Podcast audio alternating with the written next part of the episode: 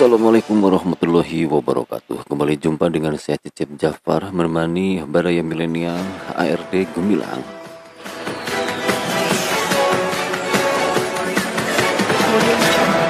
Di edisi 26 Juli 2021 dan semoga kabar Baraya Milenial dalam keadaan sehat walafiat dan tetap semangat.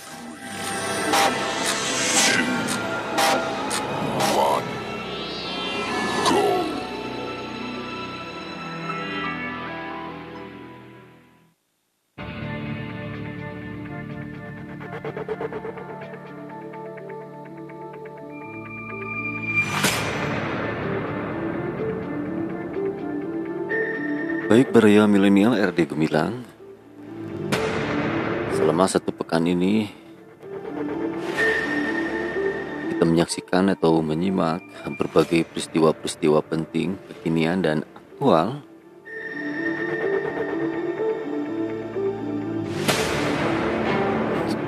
Tentu saja dirilis oleh berbagai media nasional dan lokal di seluruh Indonesia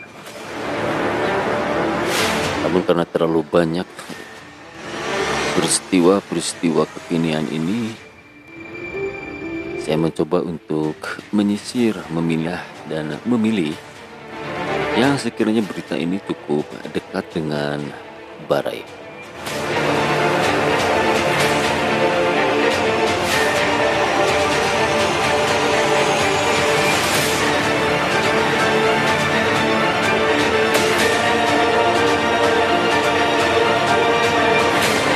Biasa, saya harus seruput kopi dulu sejenak.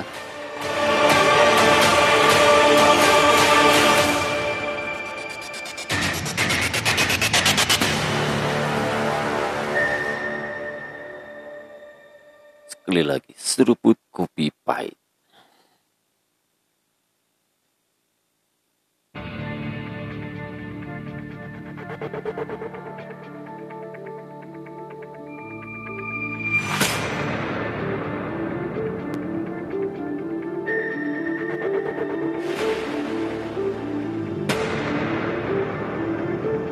Beberapa peristiwa penting yang menjadi tren.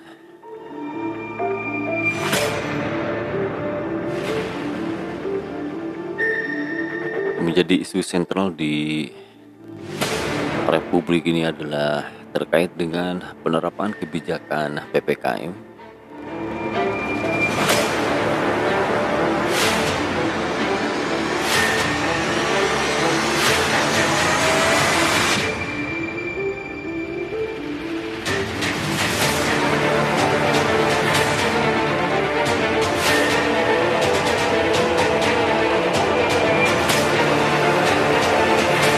Ini terlepas publik bingung atau tidak bingung, suka atau tidak suka bahwa kebijakan ini harus diterima. Meskipun dari sisi substansi terdapat kebijakan ini yang sifatnya kontroversi, menimbulkan berbagai polemik di publik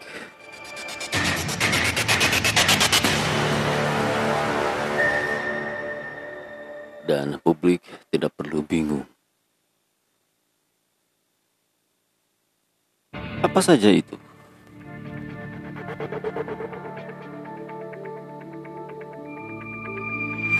Beberapa hari ini, Kepala Kantor Staf Presiden Muldoko ternyata diam-diam sekali lagi ya, ternyata diam-diam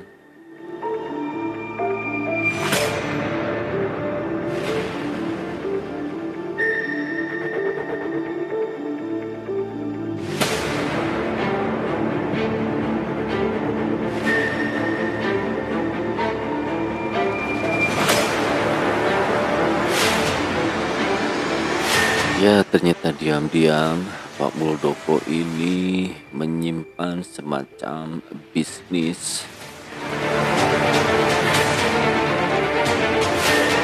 yang diindikasikan memiliki relasi politik karena kekuasaan dan jabatannya sebagai kepala staf presiden. Meskipun beliau membantah dan akan mempertimbangkan melaporkan lembaga non pemerintah atau LSM ICW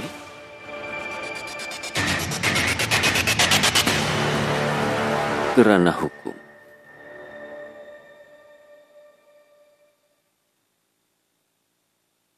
Seperti dilansir oleh CNN Indonesia. Indonesia Corruption Watch menemukan dugaan keterkaitan anggota partai politik, pejabat publik dan pebisnis dalam penggunaan obat ivermectin untuk menanggulangi COVID-19. Nama Kepala Kantor Staf Kepresidenan atau KSP Muldoko dan politikus PDIP Ribka Ciptaning proletariati disinggung dalam temuan SCW tersebut.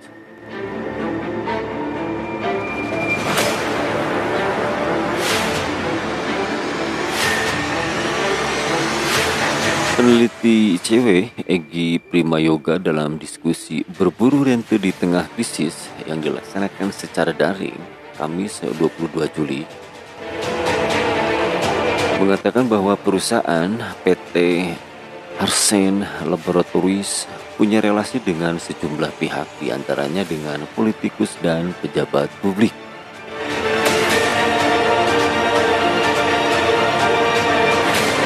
PT Harsen Laboratories diketahui jadi sorotan publik setelah Badan Pengawas Obat dan Makanan atau BPOM menyidak gudang perusahaan. BP OM menduga perusahaan tersebut telah melakukan produksi ilegal obat ivermectin dengan merek dagang Ivermax 12.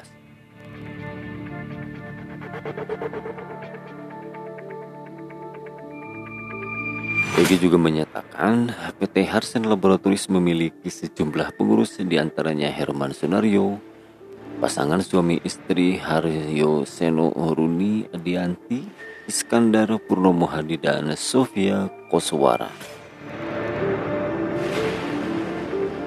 Seno Runi tercatat dalam dokumen Panama Papers dan diketahui terafiliasi dengan perusahaan cangkang bernama Unix Capital Limited yang berbasis di British Virgin Islands. Sofia Koswara diketahui merupakan wakil presiden PT Harsen Laboratories Sofia disebut mempunyai jabatan di frontline COVID-19 Critical Care di mana anggota FLSCC adalah Budi Antariksa yang juga merupakan tim klinis ivermectin dan dokter kepresidenan.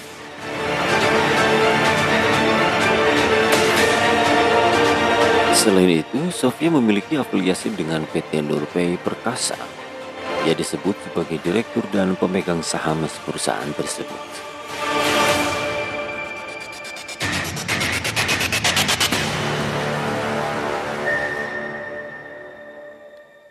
Keterkaitan Sofia dengan Muldoko juga terli terlihat di beberapa kesempatan.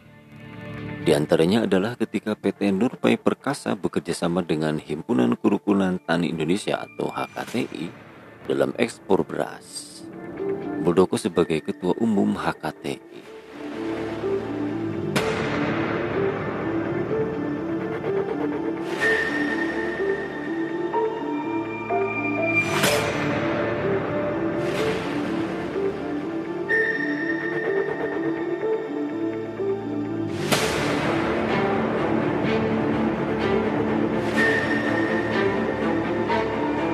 Mario sempat ditampik sebagai pengurus PT Harsen. Setelah ditelusuri, ternyata Rio adalah anak kandung dari Ribka Ciptaning, politikus PDIP. Anggota DPR RI yang namanya sempat menjadi kontroversi saat menolak vaksin. Hmm, iya iya iya.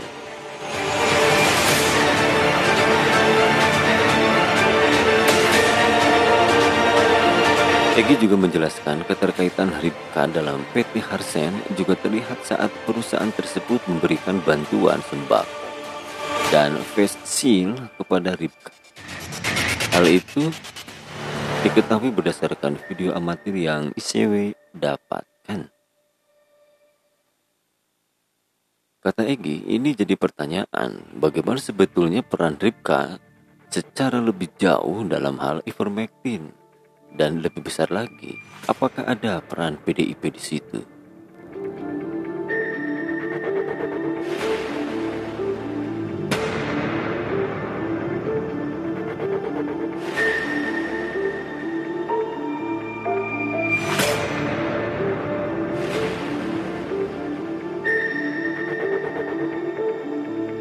BPOM dalam rilis terbarunya kembali menegaskan bahwa pihaknya belum memberi izin ivermectin sebagai obat terapi penanganan COVID-19. Ivermectin saat ini masih dalam tahap uji klinis di depan rumah sakit yang telah ditunjuk pemerintah.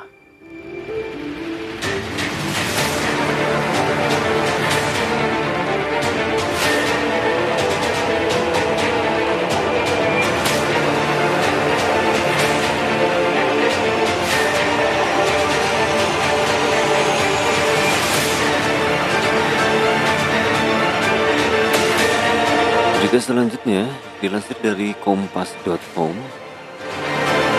ini masih kaitan dugaan ICW dan bantahan Muldoko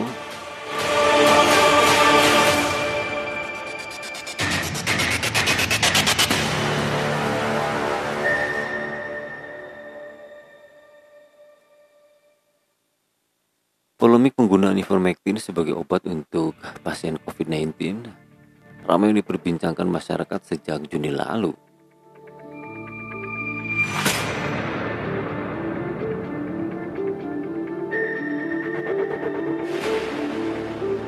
Indonesian Corruption Watch melakukan penelitian singkat selama satu bulan terakhir untuk melihat keterkaitan PT Harsen Laboratories dengan sejumlah elit politik di Indonesia.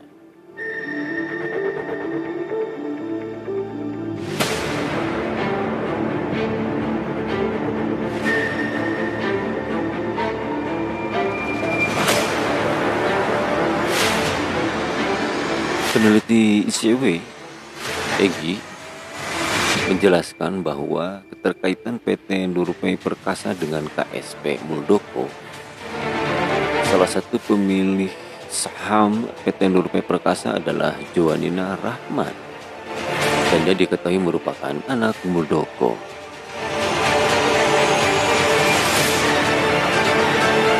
Melanjutkan hubungan Muldoko dengan Sofia Koswara juga terjalin ketika PT Nurpay Perkasa pernah bekerjasama dengan HKTI terkait dengan ekspor beras.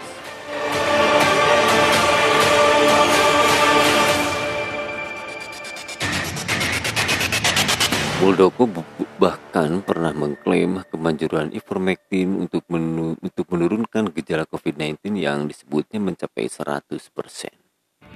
Selain itu, Muldoko selaku Ketua Umum HKTI juga pernah menyatakan telah mengirim obat ivermectin ke anggota-anggota HKTI di berbagai penjuru tanah air.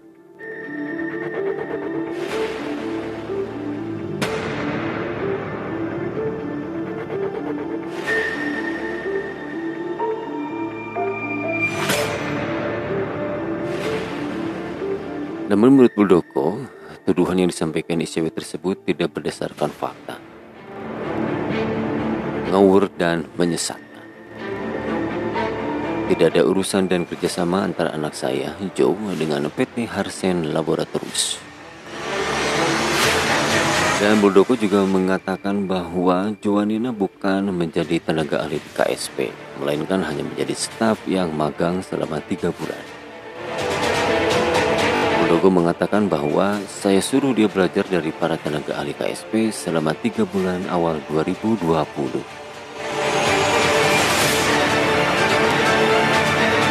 Terkait dengan hubungan kerjasama antara HKT dan PT Nurpay Perkasa untuk ekspor beras, Muldoko menampik dan mengatakan bahwa tudingan itu menodai kehormatannya. Ini menodai kehormatan saya sebagai ketua HKTI.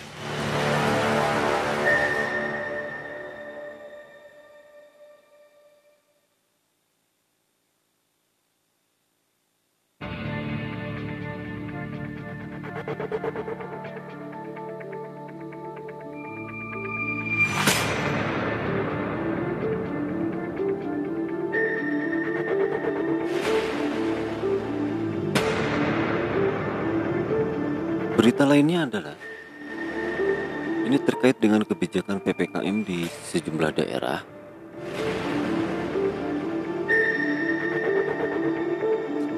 Tak terkecuali di Kabupaten Subang, Provinsi Jawa Barat.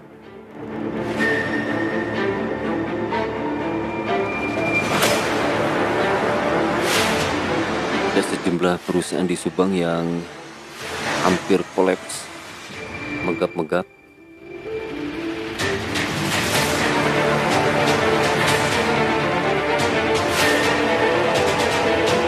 kebijakan PPKM ini berdampak besar bagi kalangan pengusaha.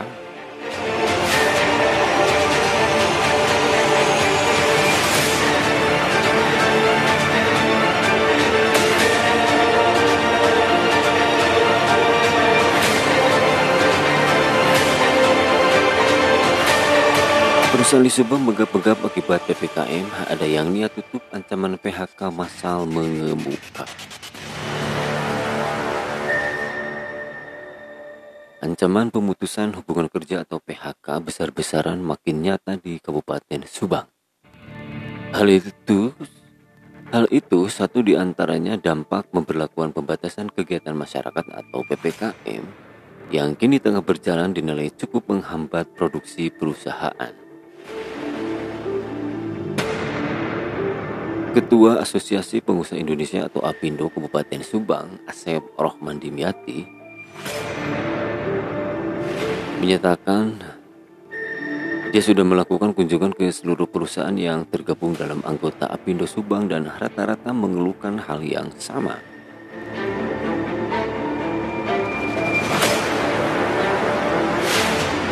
Asep menjelaskan ketika ditemui di kantor Apindo, Jalan Ahmad Yani,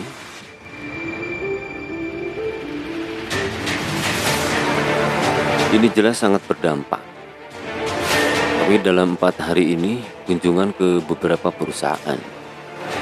Dengan adanya penerapan 50% staf WFO sangat menghambat kemampuan produksi di perusahaan masing-masing. Maka dengan adanya aturan tersebut, Asep mengungkapkan beberapa perusahaan sudah mulai merencanakan PHK kepada karyawannya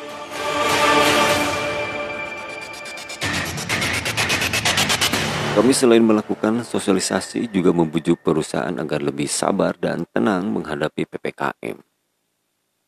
Ada beberapa perusahaan yang sudah mulai merencanakan PHK karena begitu berat membayar gaji untuk 50% karyawan yang dirumahkan.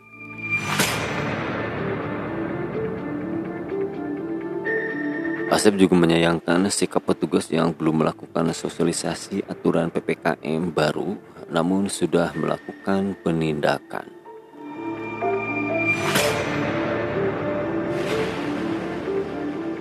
Padahal arahan Gubernur Jawa Barat sebelum ada penindakan, perusahaan diberi sosialisasi, teguran lisan, teguran tulisan, sampai penindakan.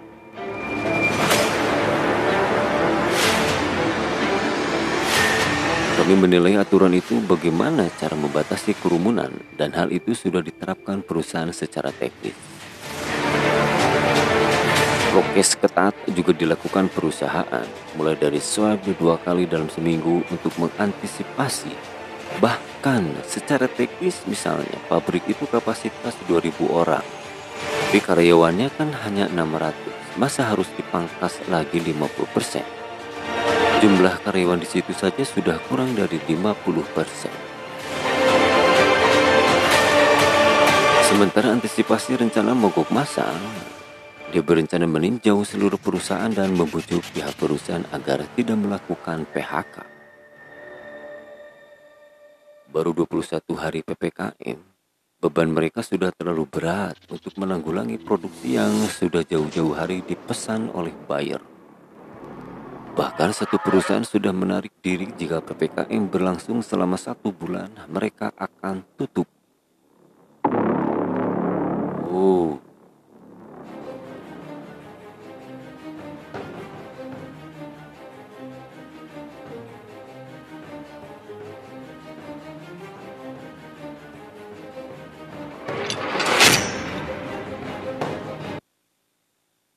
Sungguh ini sangat memprihatinkan baraya milenial dalam situasi atau suasana pandemik yang belum pasti kapan ini berakhir. Namun efek atau dampak lanjutan dari kebijakan ini yang paling terasa dampaknya adalah para pengusaha-pengusaha di sejumlah perusahaan terutama di perusahaan garmen.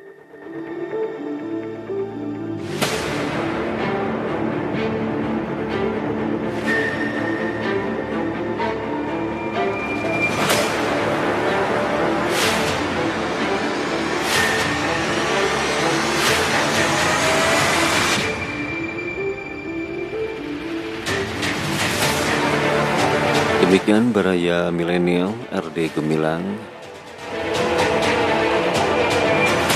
Tiga berita yang disajikan pada edisi ini. Sekedar untuk mereview. Sengaja saya pilih dan pilih. Mengingat berita ini sangat dekat dengan Baraya sebagai halayak Semoga bermanfaat. Tetap semangat dan selalu jaga protokol kesehatan.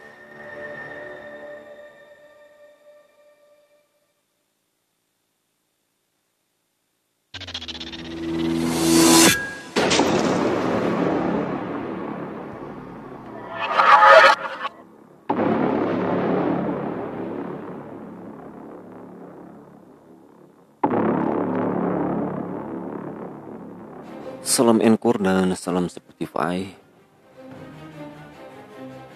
Jumpa dengan saya di edisi selanjutnya. Tetap sehat dan jangan lupa 3M. Assalamualaikum warahmatullahi wabarakatuh.